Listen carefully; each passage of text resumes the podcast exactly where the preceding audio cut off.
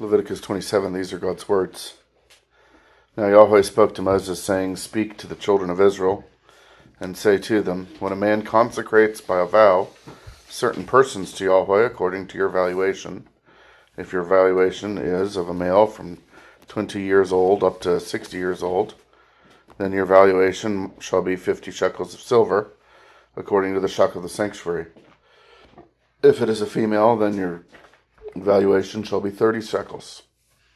And if from five years old up to twenty years old, then your valuation for a male shall be twenty shekels, and for a female ten shekels. And if from a month old up to five years old, then your valuation for a male shall be five shekels of silver, and for a female your valuation shall be three shekels of silver. And if from sixty years old and above, if it is a male, then your valuation shall be fifteen shekels, and for a female ten shekels. But if he is too poor to pay your valuation, then he shall present himself before the priest, and the priest shall set a value for him. According to the ability of him who vowed, the priest shall value him. If it is an animal that men may bring as an offering to Yahweh, all that anyone gives to Yahweh shall be holy. He shall not substitute it or exchange it good for bad, or bad for good, and if he at all exchanges animal for animal, then both it and the one exchanged for it shall be holy. If it is an unclean animal, which they do not offer as a sacrifice to Yahweh, then he shall present the animal before the priest. Then the priest shall set a value for it, whether it is good or bad. As you, the priest, value it, so it shall be. But if he wants at all to redeem it, then he must add one fifth to your valuation. And when a man dedicates his house to be holy to Yahweh, then the priest shall set a value for it, whether it is good or bad. As the priest values it, so it shall stand. If he who dedicated it wants to redeem his house, then he must add one fifth of the money of your valuation to it, and it shall be his. If a man dedicates to Yahweh part of a field of his possession, then your field, then your valuation shall be according to the seed for it. A homer of barley seed shall be valued at fifty shekels of silver. If he dedicates his field from the year of Jubilee, according to your valuation, it shall stand. But if he dedicates his field after the Jubilee, then the priest shall reckon to him the money due according to the years that remain till the year of Jubilee, and it shall be deducted from your valuation. And if he who dedicates the field ever wishes to redeem it, then he must add one fifth of the money of your valuation to it, and it shall belong to him. But if he does not want to redeem the field, or if he has sold the field to another man, it shall not be redeemed any more. But the field, when it is released in the Jubilee, shall be holy to Yahweh as a devoted field. It shall be the possession of the priest. And if a man dedicates to Yahweh a field which he has bought, which is not the field of his possession, then the priest shall reckon to him the worth of your valuation up to the year of Jubilee, and he shall give your valuation on that day as a holy offering to Yahweh. In the year of Jubilee, the field shall return to him from whom it was bought, to the one who owned the land as a possession. All your valuations shall be according to the shekel of sanctuary, twenty gerahs to the shekel. But the firstborn of the animals, which should be the Lord's, should be Yahweh's firstborn, no man shall dedicate, whether it is an ox or sheep, it is Yahweh's. And if it is an unclean animal, then he shall redeem it according to your valuation. And he shall add one fifth to it, for if or if it is not redeemed, then it shall be sold according to your valuation. Nevertheless, no devoted offering that a man may devote to Yahweh of all that he has, both man and beast, or the field of his possession, shall be sold or redeemed. Every devoted offering is most holy to Yahweh. No person under the ban who may become doomed to destruction among men shall be redeemed, but shall surely be put to death. And all the tithe of the land, whether of the seed of the land or of the fruit of the tree, is Yahweh's. It is holy to Yahweh. If a man wants at all to redeem any of his tithes, he shall add one fifth to it. And concerning the tithe of the herd or of the flock, or whatever passes under the rod, the tenth, the tenth one shall be holy to Yahweh. He shall not inquire whether it is good or bad, nor shall he exchange it. If he exchanges it, changes it at all, it then both it and the one exchanged for it shall be holy, it shall not be redeemed. These are the commandments which Yahweh commanded Moses for the children of Israel on Mount Sinai. Amen. Thus ends this reading of God's inspired and inerrant word. Uh, the Lord, having given his people the uh, regular way uh, of drawing near to him by offering, he makes now an uh, allowance, an accommodation, a way for them uh, in times of uh, extreme gratitude or love towards him to consecrate uh, something else, a house or a land, um, a house or a field, or uh, an animal, or even uh, a person unto the Lord. Uh, and the word that is translated consecrates here in verse 2 is actually from the word for working wonders, uh, a word that is ordinarily used of God and uh, miracles that, that He works. Of course, when it's used of a man, uh, it doesn't mean working wonders because God alone works wonders, but it does mean uh, some form of extraordinary vow uh, unto the Lord, uh, extraordinary promise unto the Lord. Uh, scriptures here teach us to expect that there are going to be times in God's providence to us and God's gracious work in us in which He is going to overwhelm us with thankfulness and love to Him, and that we should be uh, prepared uh, to devote ourselves to Him uh, in those times. And so the Lord gives them the opportunity to do that now with these extraordinary vows. Uh, whatever is vowed here is above and beyond uh, the offerings by which one draws near uh, in ordinary worship and even the free will offerings that we saw earlier in the book that can be a part of ordinary worship, and it certainly is above the ordinary tithe or the firstborn who are dedicated. We saw that uh, in verse 26. The firstborn is already Yahweh's, so it can't be uh, offered and uh, in this way. The tithes are already Yahweh's, so uh, verse uh, 30 through 33, those uh, can't be offered in this way. and if they want to redeem uh, a tithe, they are permitted to do that. They can add the one fifth. Uh, but there are, you know, whether it's a clean animal that is devoted to the Lord, and then uh, then it becomes uh, a sacrifice, an offering, or an unclean animal, uh, which the priest would give a valuation for, and probably an unclean animal that is devoted uh, would be uh, sold and the money given to the priests, uh, or perhaps if it was an unclean uh, beast that can work the field, it might be used in a priest's field, uh, or a house, or a land. but if it was a person, they might be devoted into the service of the priesthood and the service of the tabernacle, similar to when Samuel uh, was uh, dedicated by Hannah, or probably uh, Jephthah's daughter. Uh, that's uh, what happened uh, with her.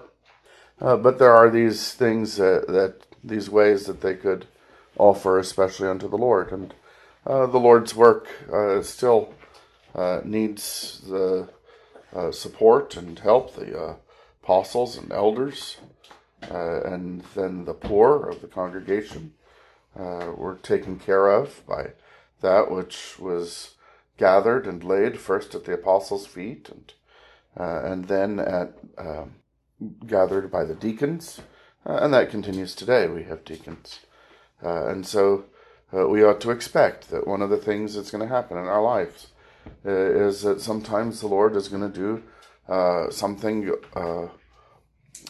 in a way that catches our attention, or He's going to work in our hearts in a way that stirs up our thankfulness and love to Him even more than in the ordinary way uh, of bringing the tithes and the offerings and the free will offerings um, that we often and frequently bring to Him, uh, and that at those times we will want to do like uh, some were doing in Acts chapter 5. Well, this extraordinary vow that was being made was actually uh, one in which they were giving that which was costly, especially if you gave yourself into the service of the tabernacle, or um, or a servant, or even uh, a child. And that's actually what we're intended to see in verses 3 through 7. Uh, now, reading it with Western eyes, uh, and especially with 20th uh, or 21st century uh, American eyes, um, you know, we've been uh, trained by the form of slavery and what happened over it in our nation, and by the rise of feminism since the middle of the, the 19th century to read something like that and say, oh, they're adding, they're giving values for people, and the females are valued less. Uh, and uh, we become uh, sanctimonious and judgmental, uh, and we we pretend to ourselves that we're being sanctimonious and judgmental uh, to the Israelites, uh, but you're actually being sanctimonious and judgmental to God. He's the one who sets these values, and yet, what we're actually intended to see uh, is not the the way that these values relate to one another, uh, but the way that these values relate to the valuations that were placed on servants and slaves uh, in the Near East at the time, uh, and these valuations are tens or even um, hundreds as much. Uh, and so, what the Lord is uh, communicating here is how greatly He He values His people and encouraging them uh, to take vowing uh, something like this very seriously, because if you add one fifth to uh, to redeem to uh, to retrieve uh, the person, then uh, that is going to be an even more significant cost. and so the implications here are the the greatness of the cost that is paid to to redeem someone. There are hints here of the greatness then of Christ's sacrifice, of not just atoning for our sin, but redeeming, purchasing uh, that which uh, had uh, had been lost. And as we uh, as we go through the chapter and we come to those who are not even able to be redeemed uh, towards the end because they have been devoted to destruction we see not only uh, high value, but that Christ redeems the impossible. Uh, Christ redeems those who are uh, devoted to destruction. Uh, so um, we mustn't miss uh, that theme of the high valuation of that which is devoted to God and love and thankfulness, the high valuation that God places upon his people when they devote themselves. Uh, and this too uh, you might uh, be able to continue uh, under the the leadership or the authority of the deacons in the church, because there are going to be people needed for distribution. There are going to be people needed uh, to do logistical work that facilitates um, the work of the church, the ministry of the church, the um, prayer and the preaching of the word and the the breaking of the bread, the means of grace and the public worship that the diaconate was formed uh, to support. Perhaps not in the way of servitude, since we don't have that in our culture, uh, but it might be something that uh, you, in a season or a moment of your life in which the Lord has done a great thing for you, you come to the deacons and say, uh, "I really would like to uh, to give five hours a week, ten hours a week, whatever it is." uh, put me to work, whatever the work is. This is uh, a vow that I have taken uh, with the Lord, and I uh, I want to uh, give myself in uh, in this way.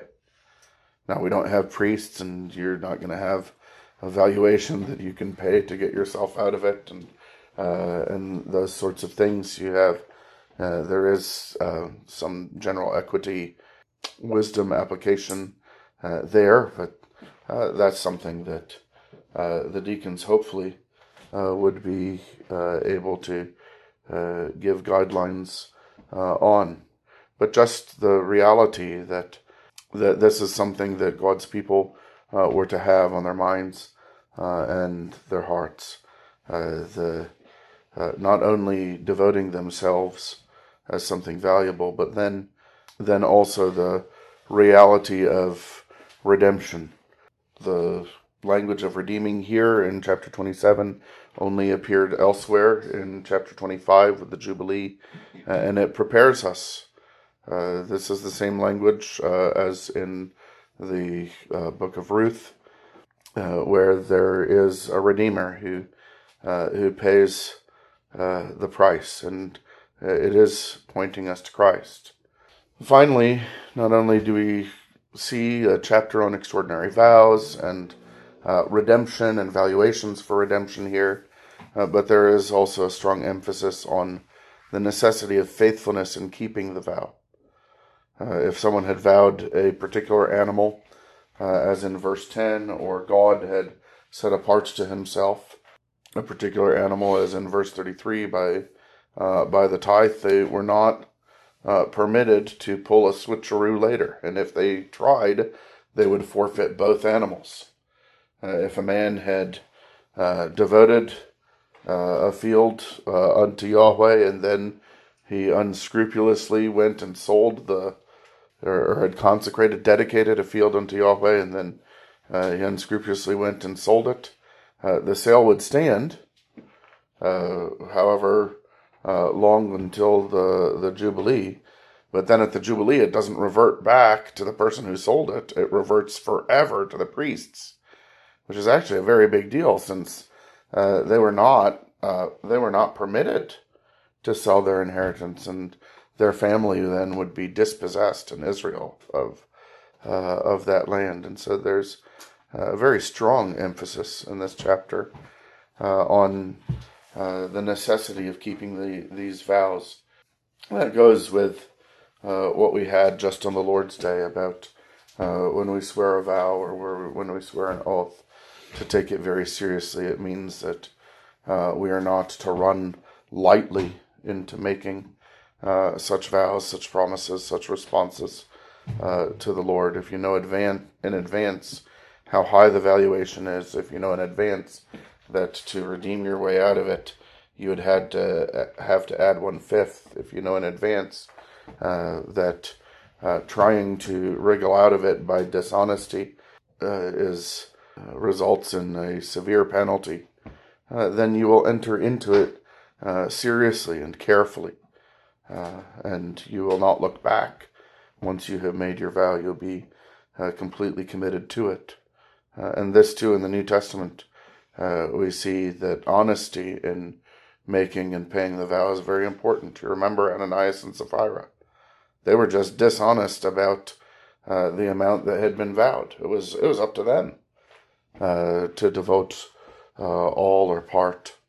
Uh, and when they lied about it, uh, the Lord told them they had lied to the Holy Spirit. The Apostle Peter, by the Holy Spirit, told them they had lied not to men, but to God. And so that that too helps us understand these severe penalties here uh, are because this is especially something not between the Israelite and the priest. This is something between the Israelite uh, and God, the believer, uh, and the Lord. Uh, one of the things that we learn here then is the necessity of interacting with God Himself uh, over the good things that He does for us, and uh, in those times when He opens our eyes to see just how good and glorious He is and stirs up our hearts to want to give uh, uh, an extraordinary uh, gift to him, uh, and not just to do it by you know writing a check, uh, but to swear a vow to the Lord to um, to make a to have dealings with God in our hearts and before Him as we offer Himself offer ourselves to Him. So may uh, His Holy Spirit help us to uh, interact seriously and thankfully and devotedly uh, with our God uh, in all of our life. Let's pray. Father, we thank you for this portion uh, of your word. We pray that you would uh, indeed stir us always up to love uh, you and to be thankful to you. Thank you for the ordinary way in which you bring us near uh, in the Lord Jesus Christ. We thank you for how he devoted himself uh, to a destruction that could not hold him, to redeem us who uh, were devoted to a destruction that would have held us. And we pray that he would be glorified as our Redeemer. And we pray that you would fill our hearts with thankfulness and love and response to him and response uh, to you. Help us by your Spirit, we pray, to have uh, genuine dealings with you in our lives and in your worship. Make us to be those who uh, make commitments to you and keep them. We pray that you would give us more understanding uh, about these things, uh, as they are not uh, not well known and well practiced. But we, O oh Lord, want to have a life that is an interaction with you, delighting in you, responding to you. Uh, so give that to us in both the um, the ordinary way and then in those great occasions uh, in our lives as well. We ask in Jesus' name, Amen.